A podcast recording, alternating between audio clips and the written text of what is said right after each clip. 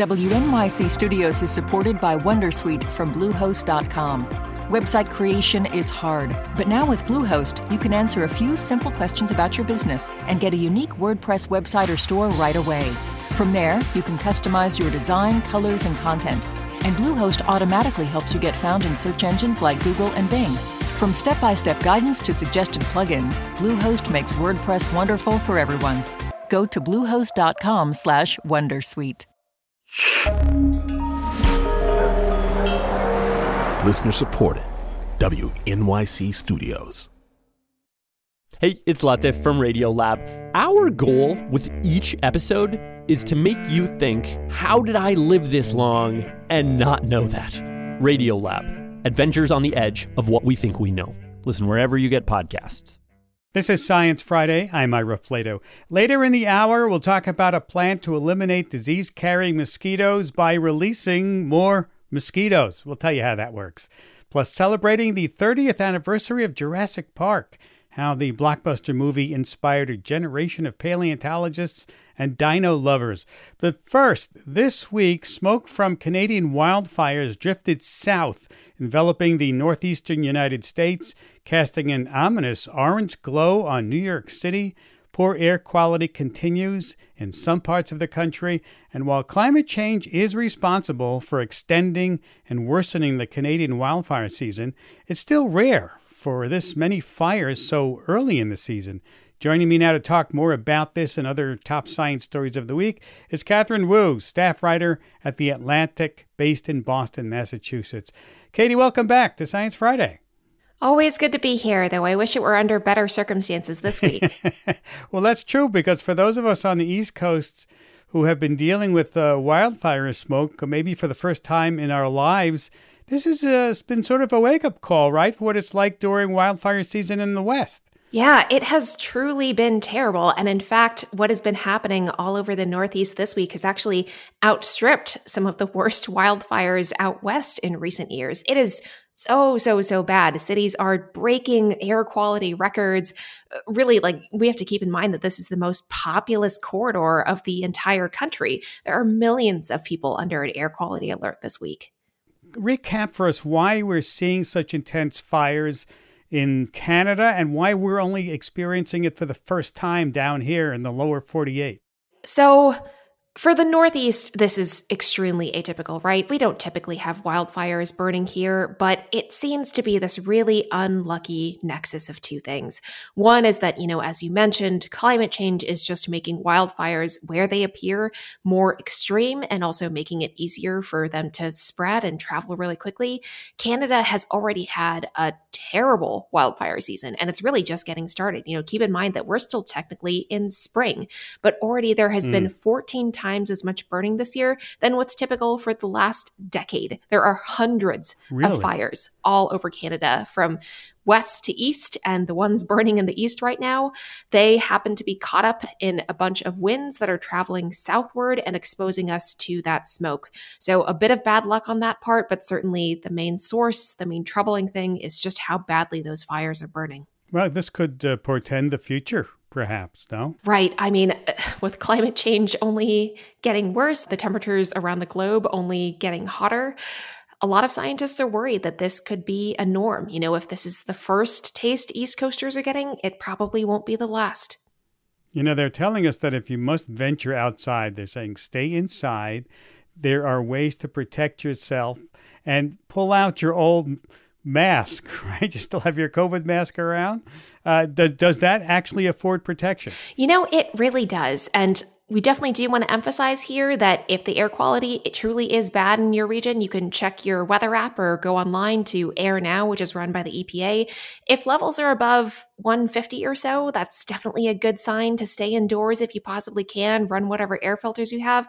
But if you do have to go outdoors, as many of us do to commute, uh, to do whatever it is we need to do outdoors, wear an N95 mask or something equivalent.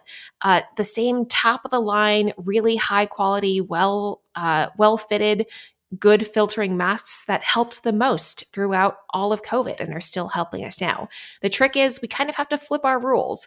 Whereas indoor air that was really stale and not turning over very well was kind of not our friend throughout the worst of the pandemic, right now it's the outdoor air that is potentially really hazardous. And that's where you're going to want to keep that mask on and might be safer actually to take the mask off when you go indoors.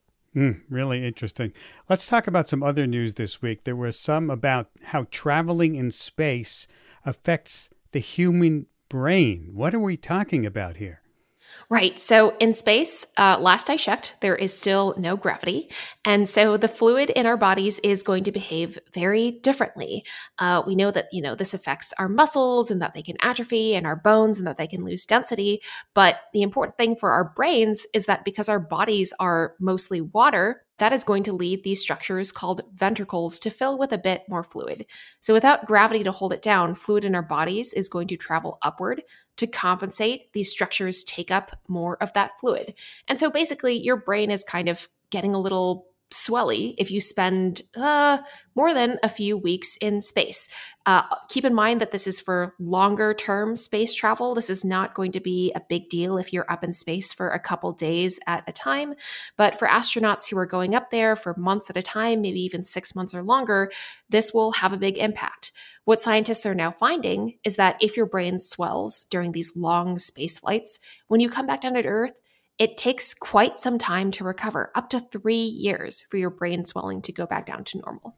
Three years. Do we do we know if there are any side effects from this or long term side effects. Right. So, that is a huge thing to keep in mind here. It's a little unclear what the long term health implications here are, if any.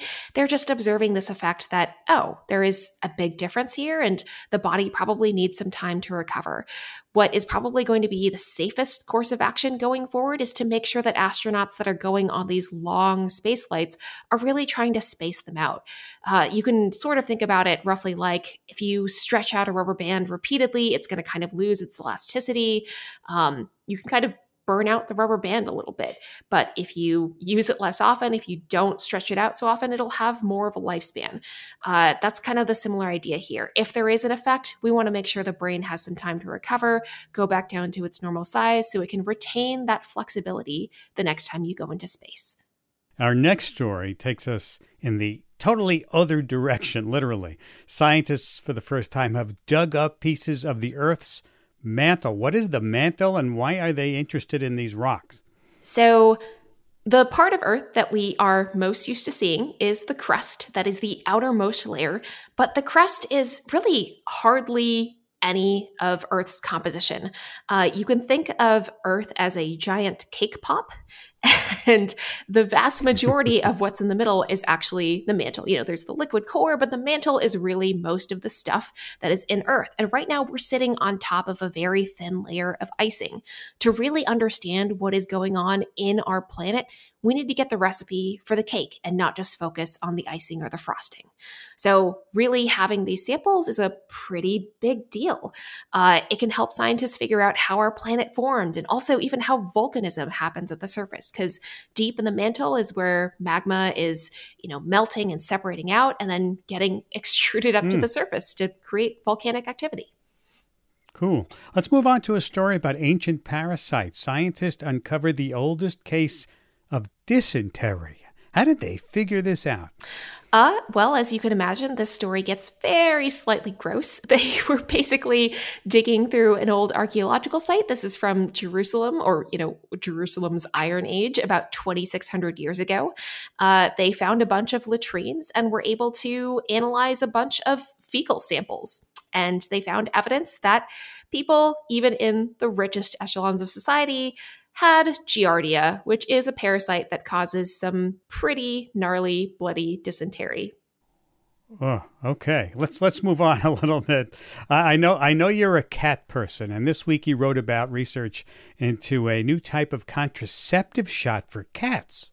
Yes, Uh, this is incredibly exciting. So, this is basically a one and done injection that scientists uh, in a small trial saw was able to block ovulation in a small number of cats. Um, so, they, this hasn't been taken to clinical trials yet. This is not going to be on pharmacy shelves tomorrow, but the potential here is really big. You know, if cats are able to get just a single injection and not be fertile anymore, potentially for years, maybe even a lifetime this could someday be an alternative to spaying.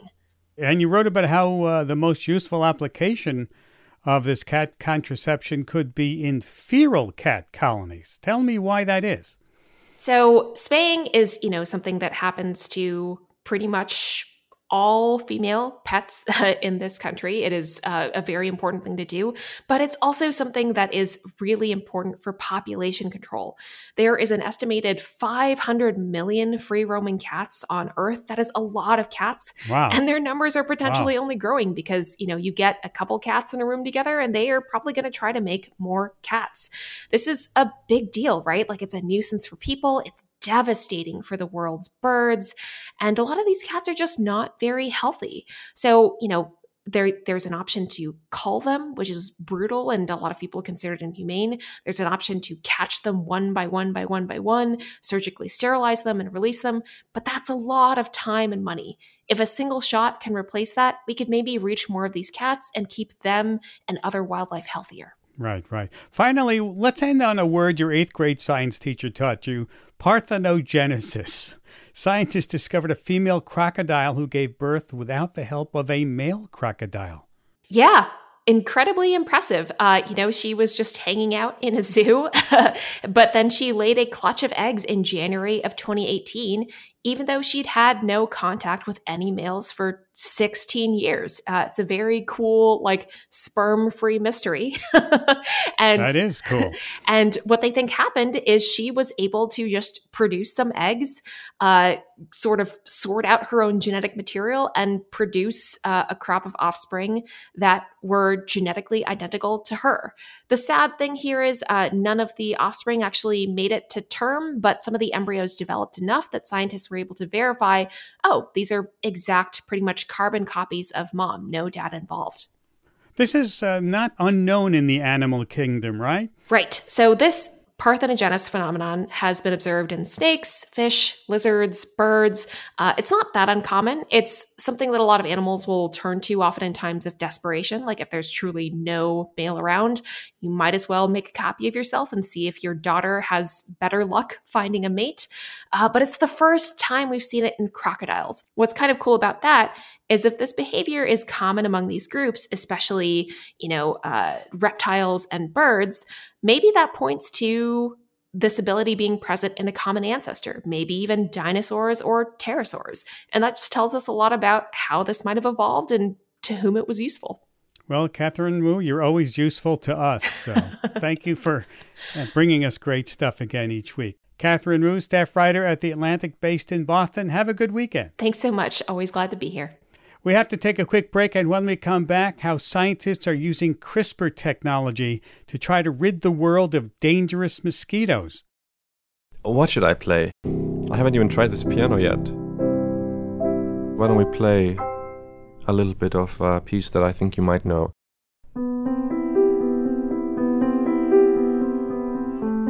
It's a new season of the Open Ears Project. I'm Terrence McKnight here with stories from people who share the piece of classical music that guided them through some of the most important chapters in their lives. Listen now wherever you get podcasts. This is Science Friday. I'm Ira Flatow, and now it's time to check in on the state of science. This is KERA for WWNO, St. Louis Public Radio, Iowa News. Public Radio News. Local science stories of national significance. As the song says, June is busting out all over, but it's not just the flowers. We're talking the dreaded mosquito. You've got your common ways to fight back, right? Repellent sprays, long sleeve clothing. But in southwest Florida, Lee County is using biotechnology to target a specific species of mosquito that can spread yellow fever and other deadly diseases. Their strategy involves releasing even more mosquitoes. Wow, what, what's the story here? Let's talk about this method with Carrie Barber, reporter for WGCU Public Radio, based in Fort Myers, Florida. Welcome to Science Friday. Thanks for having me. More mosquitoes? Tell us about that. How is more better? I know it sounds funny, but the Lee County Mosquito Control District actually released 30,000 extra mosquitoes uh, in April of this year. They're male mosquitoes that have been sterilized. So when they mate with the females, the eggs that are laid or will not hatch. So that eventually, in a couple of generations, that will bring down the population of the mosquitoes in that area. Mm, and what kind of mosquitoes are we talking about here? Why are they the targets? They're called Aedes aegypti mosquitoes, which uh, they're a vector for dangerous diseases, like you said, Zika, dengue fever, chikungunya. They can carry yellow fever.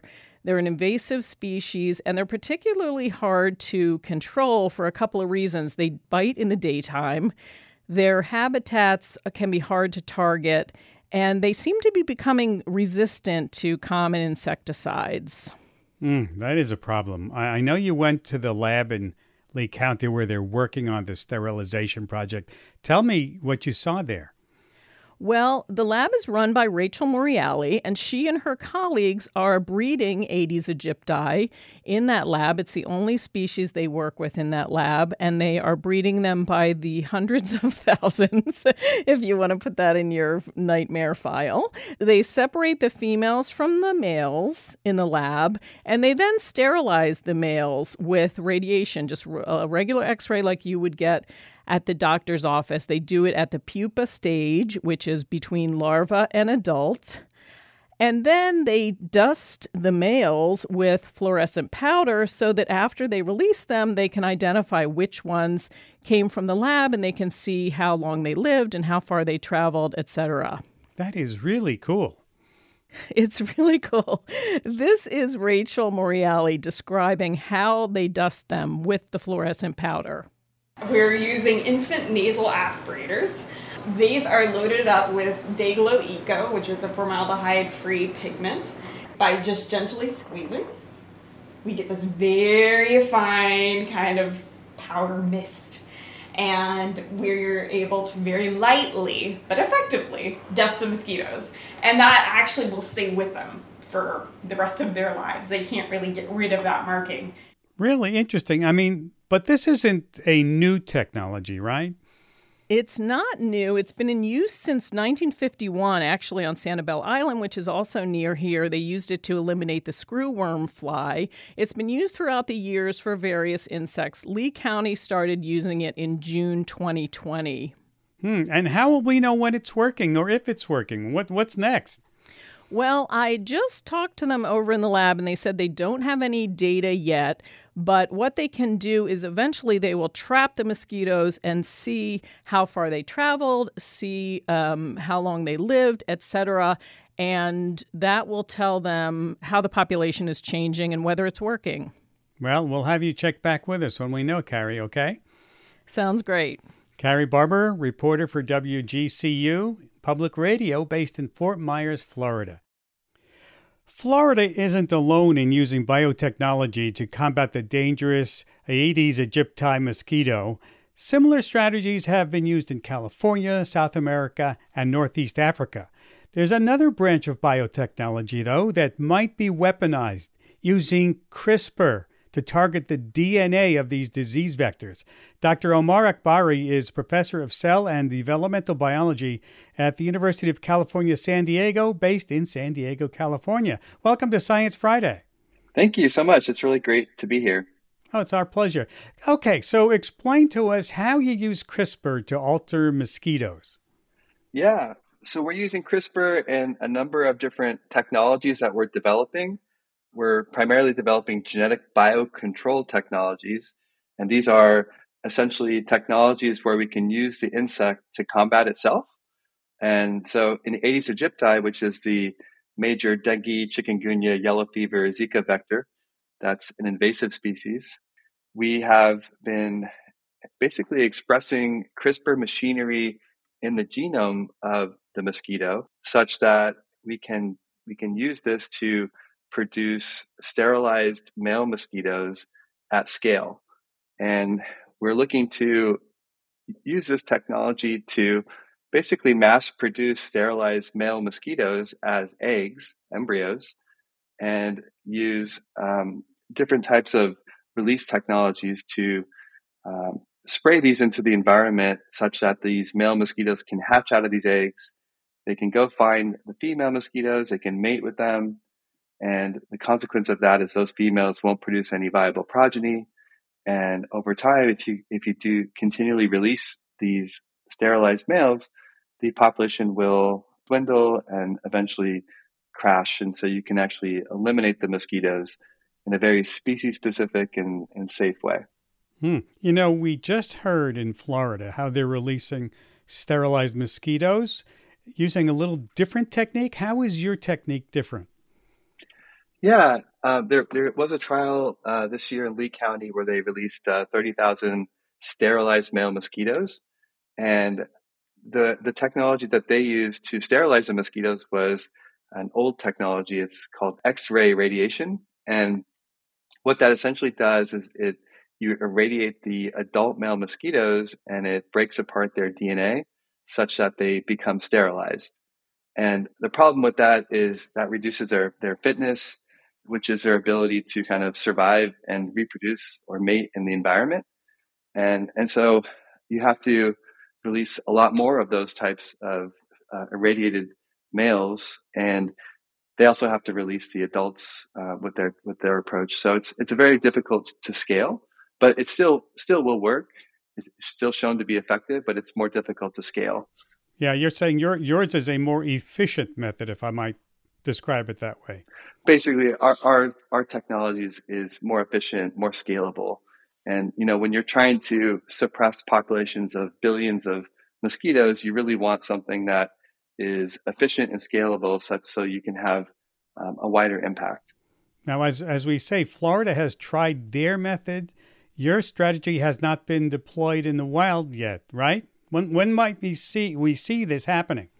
Yeah, so we're actively working to transition the technologies we're developing in our laboratory to field trials. We have launched a company just last year, which we call Synvect, which we're working on uh, still fundraising for that company to enable a field trial so we can determine the effectiveness of, of this approach. And we're hoping that we can get those underway maybe sometime next year. And in addition to that, we are transitioning our technology to other mosquito vectors, such like Anopheles gambiae, which is a major malaria vector in Africa. So we can actually hopefully make an impact there too. Yes. Uh, tell me why you're so passionate about targeting this mosquito. Well, this mosquito, Aedes aegypti, it's invasive and it basically was first found in California in 2011. So it's a very, very recent invasion in California. I find it in my backyard. It bites my kids. It bites me. It spreads a lot of diseases. It spreads dengue, chikungunya, yellow fever, Zika virus. It puts, you know, our entire country at risk.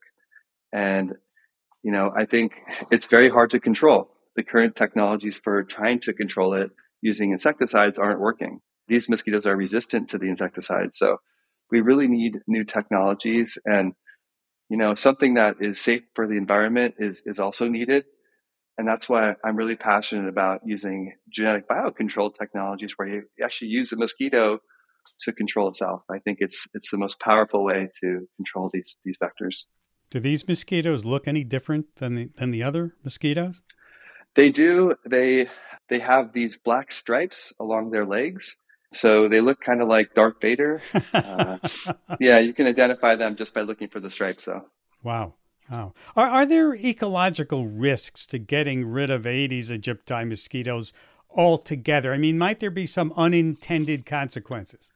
Yeah, I think in the United States or in California, removing a species that just invaded shouldn't have any long term ecological consequences. And I think, you know, when you talk about removing mosquitoes, there's a bit of misconception there because there's there's about 3,500 species of mosquitoes worldwide. Wow. And there's really there's only about a handful of them that transmit diseases or, or pathogens to us. So we're really only talking about removing, you know, maybe 10 to 15 different vectors. And if we did that, we would we would get rid of 99% of the pathogens they, they transmit. So we're not talking about removing all mosquitoes, but just specific ones that are harmful to us. And I think if you do it that way, then I don't really believe that there's going to be any um, major ecological consequences. And this mosquito carries a lot of diseases. It does. It carries a lot of viruses, Aedes aegypti. And so if you were to remove it, then you could actually, you know, stop the transmission of, of multiple different viruses. And I think that's that there can be a major impact there. Very interesting. Do you think it's possible that our next pandemic comes from a mosquito borne illness? It's possible. You know, the last epidemic, which was Zika virus, was mosquito borne, actually was transmitted by Aedes aegypti. And, and that was a major problem back in 2015. I remember when I when I first opened our the doors of my lab um, at UC Riverside, on the news there were pictures of babies that were born with microcephaly, which was caused by Zika virus, and so um, that was a major problem. And you know, COVID, fortunately, was not transmissible by mosquito, but you know, what if it was? So in, in a way, we dodged a pretty big bullet there. It was airborne transmissible, but not mosquito borne. So you know the next one could be mosquito borne and we need to we need to kind of invest in better tools and technologies to protect us so what would make a mosquito borne pandemic particularly scary what about the mosquitoes uh, well I, I feel that the zika virus epidemic was pretty scary right when when you have uh, pregnant yeah. women, uh, I mean, you know, worried about traveling or worried about being bitten by a mosquito because their their unborn could potentially um, be born with microcephaly. I thought that was in- extremely scary, actually. And so you could imagine something something like that that that maybe even um, you know more broad scale. Um, that would be pretty scary. And and be, and because these bugs go everywhere and they bite during the day, this kind of mosquito easier to spread, right? They do bite during the day. They hide they hide inside your closets and your bathrooms. They come out at night. They'll feed on you while you're sleeping. They their eggs. This is one interesting fact about Aedes aegypti is that their eggs actually can can desiccate, meaning that you know they can lay their eggs like by you know on a leaf by the water, and then when it dries out, the egg will survive in this diapause state, and it can survive like that for up to five years. And so what it'll do is it'll just sit there, and the next time rain comes, the water will touch the egg, the egg will hatch, out will come your larvae, then will come your adults. So you have this this species that can just sit there in completely dried out areas, and then when rain comes, it can can hatch out. And so this is another reason why it's very hard to control. Now you have scared me. you know, describing yeah. how you know how perfect this is like a perfect disease spreading animal, right? It is and I will add to that, and you know, one of the things that we have taken into consideration in our technologies we're developing is this fact that we can store those eggs. So we're developing technologies that we can deploy as eggs, which will enable us to build factories where we can produce eggs and then store them, and then we can deploy them, and out will come your sterilized males. So we really take advantage of the biology of the insect as well. This is Science Friday from WNYC Studios. Could the mosquito, let's say, you know, you, you get this to work, could the mosquito evolve to be resistant to your technique? We've thought of that too. And so the, we have technologies where that could be problematic, where mosquito could evolve or its genome could evolve and it will evolve. But the technology I'm talking about here, where we produce sterilized males, we're essentially producing a dead end product we have a factory where we produce these eggs. The eggs get deployed, out come your sterilized males. Sterilized males will find wild females, they'll mate with them, and they won't produce any progeny because the male is sterile. So there really isn't a mechanism or opportunity for evolution to take place because you've kind of created a dead end product that that's basically a pesticide. That is good to hear. And I imagine the rest of the world is waiting to see how how you do. I think so. I think there's a lot of people that are are looking at the technologies we're developing. They're they're very excited about it, and and they're they're waiting for us to figure out how to transition it, which is not an easy task. Actually, most of our work in the lab is small scale, but when you actually want to take something and, and scale it and transition it to the real world, that's that's a pretty big task actually. And so we're trying to achieve that. Yeah. Well, what do we do in the meantime? What this as you know, this is mosquito season. What actions can we individually do to try to fight this mosquito in the meantime? I, I think the best approach um, is to just wear when you're out and about, wear long sleeve clothing or pants, and to protect you know your exposed areas. And if you do happen to wear shorts, there are repellents, and the repellents do work. So use the the DEET based repellents, and that will protect you. Make sure you have screens on all your windows so they don't get inside your house. Keep your doors closed. These are things that actually do work. You prevent contact at all means with the mosquito. And if you do that, then you know you're you're not gonna you're not gonna get diseases. Well, that's great news to hear. You folks are working on this. I want to thank you for taking time to be with us and telling us about it. Thank you so much. Dr. Omar Akbari, professor of cell and developmental biology, University of California in San Diego. We have to take a break, and when we come back, it's the 30 year anniversary of one of the biggest science movies ever made, Jurassic Park. Remember, mosquitoes stuck in amber play a key role even even there. So stay with us. We'll be right back after this break. What should I play? I haven't even tried this piano yet. Why don't we play a little bit of a piece that I think you might know?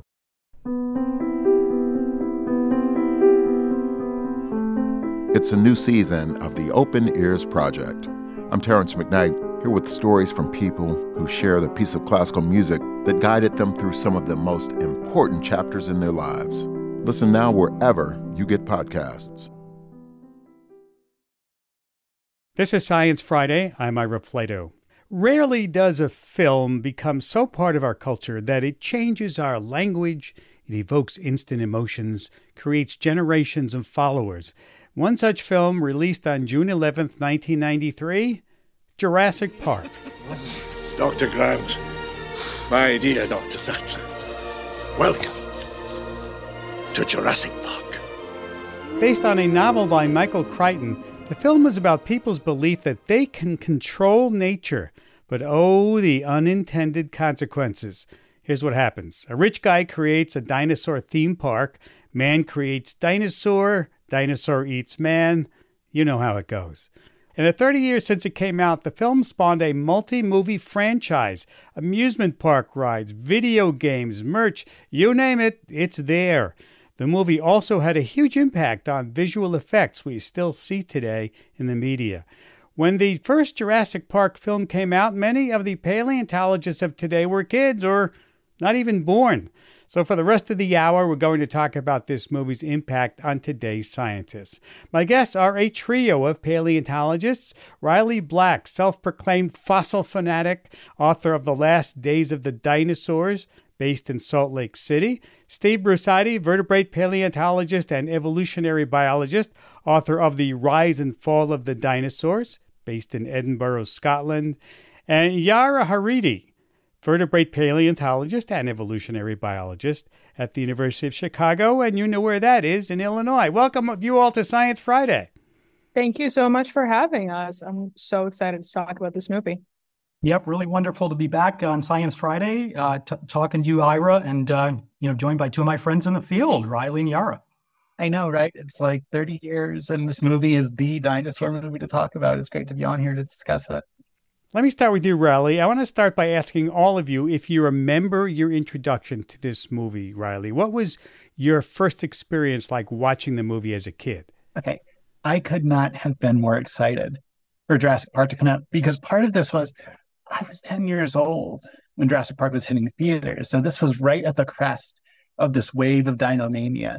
The same year, National Geographic came out with a cover story about dinosaurs. Time magazine did the same. I was finally allowed to read Jurassic Park the novel as like my first grown up quote unquote book, which I read like in a day. I was so excited about this. And I remember I was on vacation in Florida with my family and it was phenomenal. It's like all these things I've been learning about through all these news stories and books and museum exhibits. It was like seeing dinosaurs alive. And I was just absolutely thrilled. What about you, Steve? Did Jurassic Park help launch you into an interest or a career in dinosaurs? I remember it so well. I'm about the same age as Riley. I was nine when the film came out. And I remember going to the cinema and seeing it with my dad and with my brothers back in the summer of 93 back home in, in Illinois, uh, where I grew up. And I was not particularly into dinosaurs at the time. I really didn't like science much at all was my least favorite class in school, and I could have never envisioned I would become a scientist. But my youngest brother at that time was obsessed with dinosaurs. That movie fed the obsession. Through his obsession, I became obsessed with dinosaurs. So, really, uh, Jurassic Park led to me becoming a paleontologist in an indirect way. But more than anything, I, I, I remember the film because the special effects were so lifelike. Those dinosaurs were so different than the dinosaurs in the books that we had at school and in the library. These dinosaurs, they were movie monsters, but they were real animals too, and that stuck with me. Yeah, that, that's that's absolutely true. Uh, now, Yara, I know you had a bit of a different experience in that you didn't grow up in the U.S. Was Jurassic Park on your radar as a kid interested in dinosaurs? Yeah, so this is, I guess, where I, I differ from a lot of my colleagues. Um, in this case where I only got introduced to Jurassic Park probably like 10 years after it came out. Um, so a little bit of a late bloomer there, but uh, I have an uncle who's absolutely obsessed with American movies and you know what's the newest and the things that you have to see to be a true movie aficionado. So this was just one of many movies that he showed me that he said I should study. Uh, little did he know where I would actually end up uh, in a, in a career in actually paleontology. so yeah, I only got introduced to it super late. But you still love it. Does it does it absolutely does it really matter? I mean, when you when you got introduced to it. Speaking of being introduced to it, and think, speaking that it's thirty years ago, Riley has this science, the dino science in that first movie, aged well. Well, th- this is an interesting uh, question to take while you know the science advisor for the most recent films is on the call with me. Be careful, Riley. Be careful. I mean, I think the dinosaurs for their time, for 1993, still look amazing, especially like the puppets that Stan Winston Studio made. They are still the closest I think cinema's ever gotten to trying to recreate a living dinosaur. A lot has changed since the days of uh, the original Jurassic Park in terms of whether we want to put feathers on some of these animals, a lot of the basic anatomy, the behaviors that we think they might do. Um, you know, the film in general, it it makes computer scientists and mathematicians mad as well as paleontologists. So it's not just us who have a few quibbles about this film.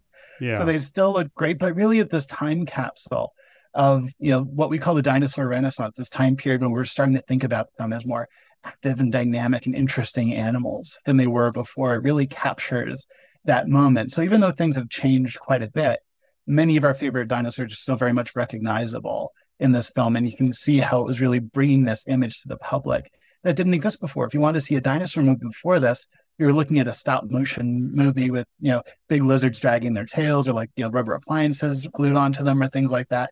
This really was our introduction to like right. the modern dinosaur. Steve, I have to ask you, what is it like to be the science advisor on a dinosaur movie? It was surreal. It was surreal. It was one of those, uh, I think, once in a lifetime things.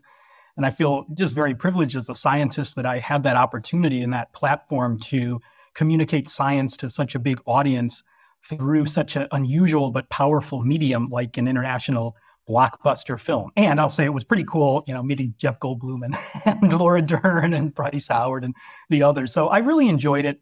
Uh, but you know, I knew that my mission was to just represent the science, make sure that the real science, our real knowledge of fossils, was always in the ears of the director, the writers, and the artists. And I know these dinosaurs; they're not perfectly accurate representations. They are movie monsters. They are characters. But I do agree that uh, by and large, the image you see on the screen these are pretty realistic dinosaurs, and I am very happy, incredibly happy. One of the the honors of, of my career so far is playing a small role in getting feathers onto these dinosaurs finally in Jurassic World Dominion. So some of these dinosaurs in the film, the sixth film that uh, came out last summer, they're even more realistic. Uh, they're more in line with what we know a lot of dinosaurs looked like. And I'm very happy that millions of people around the world were able to see feathered dinosaurs in their full glory on the big screen. Mm-hmm. Uh, Riley, was there any damage that movie did for paleontology in the look of the dinosaurs. I, I, I feel like that look has stuck with us since that first movie. Right. This is what happens, right? The cultural osmosis that comes when something is that much of a blockbuster. How many, not even official Jurassic Park things in terms of their merch or, you know, the films themselves or the games, but, you know, all, all the ripoffs that we see pretty consistently, even some museums sometimes. I don't know if I call it damage because we, we talk about this a lot, right? We talk about the primacy of like accuracy in science. And the thing with dinosaurs is dinosaurs live where science and imagination meet each other. So we're always kind of using a little bit of guesswork, using a little bit of inference, trying to give our best ideas, see what these animals look like. And two teams of scientists can come up with, you know, kind of different interpretations, right? So I think a lot of people understand that. I think sometimes we don't give the public enough credit and we think like, oh, they're going to be stuck with this outdated image. When really, like, especially kids, they know that the dinosaurs are different. They're drawing them, they're seeing the museums and books and everything else.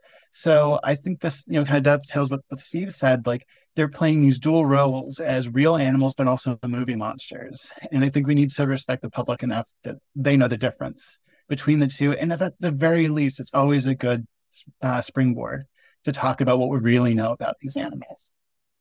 Yeah. How much does the story mean to getting the science right? I mean, do you think you really need a very nice story like that for people to remember the, the science in there, Steve?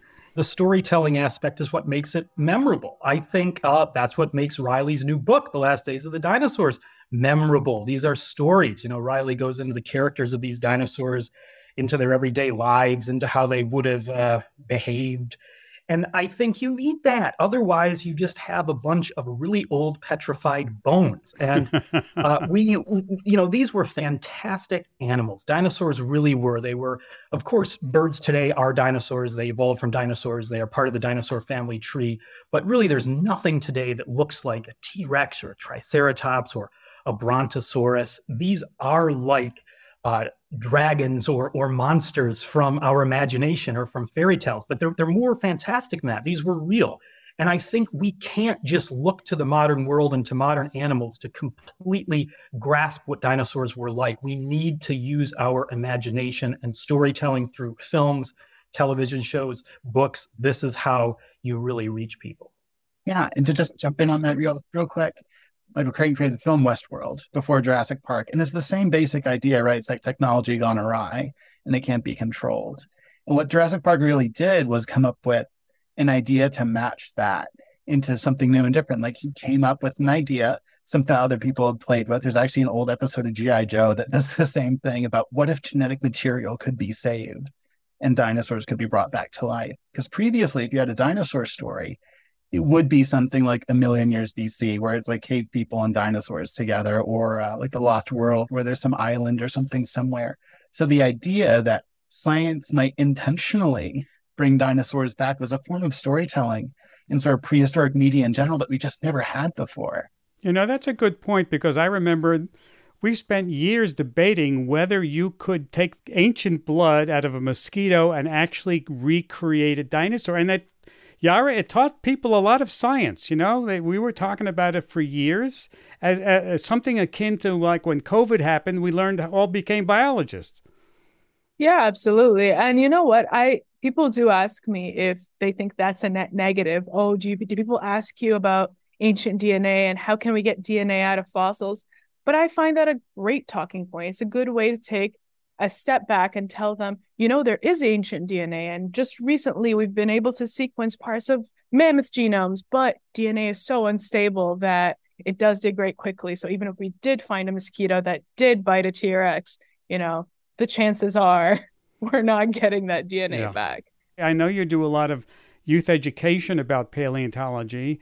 Are the Jurassic Park films still a good tool for getting kids, young kids, into into science and dinosaurs? Oh, absolutely. When I get to talk to uh, classrooms full of kids, you know, they they know the dinosaurs better than I do. They ask me about Indominus Rex and all these other ones, and even if they know that the animal's not real, they ask me about DNA. And it often makes kids Google DNA and ancient DNA. And now there's such a wealth of resources online where kids can educate themselves and come with informed decisions. So in the end, I still think it's such a net positive And it's a good talking point, not only for um, modern classrooms, but even just across the world. It's, everyone knows Jurassic Park. I can now talk to people in other countries about this particular talking point. They know what I'm talking about. So it's, it's a great tool. This is Science Friday from WNYC Studios. I, I love that phrase, uh, what, uh, Jeff Goldblum's uh, life will find a way. And I mean, that sort of is the other theme. You, you're right. There's the theme of we have all these dinosaurs that we've recreated, but then we also have the conflict about can you control what you are creating or do you understand the consequences?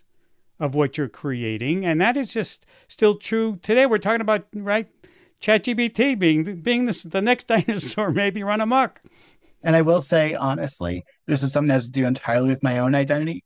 But the dinosaurs of Jurassic Park are trans icons. They change sex in the movie. That's an important plot point. So I'd want to make sure that's preserved to just have that clear representation amongst our dinosaur friends. Are we going to get get this movie banned someplace where you won't be able to see it? Maybe in Florida it would be. Yeah, there was a, such a period of dinomania in the 90s. If Jurassic Park didn't come out, do you think Dinomania would have been so big f- for kids, Steve? I can't imagine it not.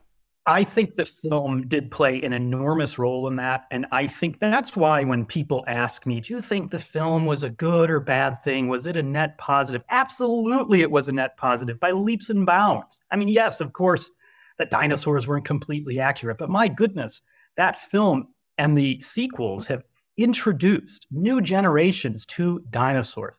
And that has led to so much more public interest. It's led to museums putting on more dinosaur exhibits, universities putting on more dinosaur courses. It's led to more jobs for paleontologists. And there was even money that uh, Universal and NBC and Amblin Entertainment donated uh, to a charity called the Jurassic Foundation that was used to fund and is used to fund paleontology research. I got a couple of those grants as a student. I was able to go to China and to Portugal to study dinosaurs from proceeds from the film. So the film did so, so much for paleontology. I don't know if any of us would be sitting here having this conversation without it. I don't think, I mean, and I think Riley's an incredibly talented author. I think maybe I'm okay, but I don't know if we'd get our book deals about dinosaur books if there was no Jurassic Park out there. That's why people want to read our books. And so uh, I think that you would not have had such a dinomania over the last 30 years if it wasn't for the film. And that's why uh, I'm eternally grateful towards it. Yara? You know, dinomania wasn't a worldwide phenomenon. It actually came later to the rest of the world. And it's been such a great talking point now that I'm a paleontologist. I can talk to anyone all over the world, wherever I visit, even when I go back home to the Middle East, I can use it as a talking point to, hey, this is kind of what I do in a very distant way. And it really inspires people to go out and look, turn over that rock, look outside, think of what was and how we got here.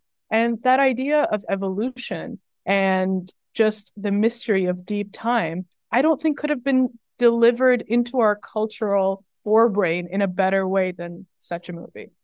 I'd like to thank my guests Riley Black, self proclaimed fossil fanatic, author of The Last Days of the Dinosaurs, based in Salt Lake City, Utah, Steve Brusatte, author of The Rise and Fall of the Dinosaurs, based in Edinburgh, Scotland, and Yara Haridy, vertebrate paleontologist and evolutionary biologist, University of Chicago. You know where that is, in Chicago, Illinois.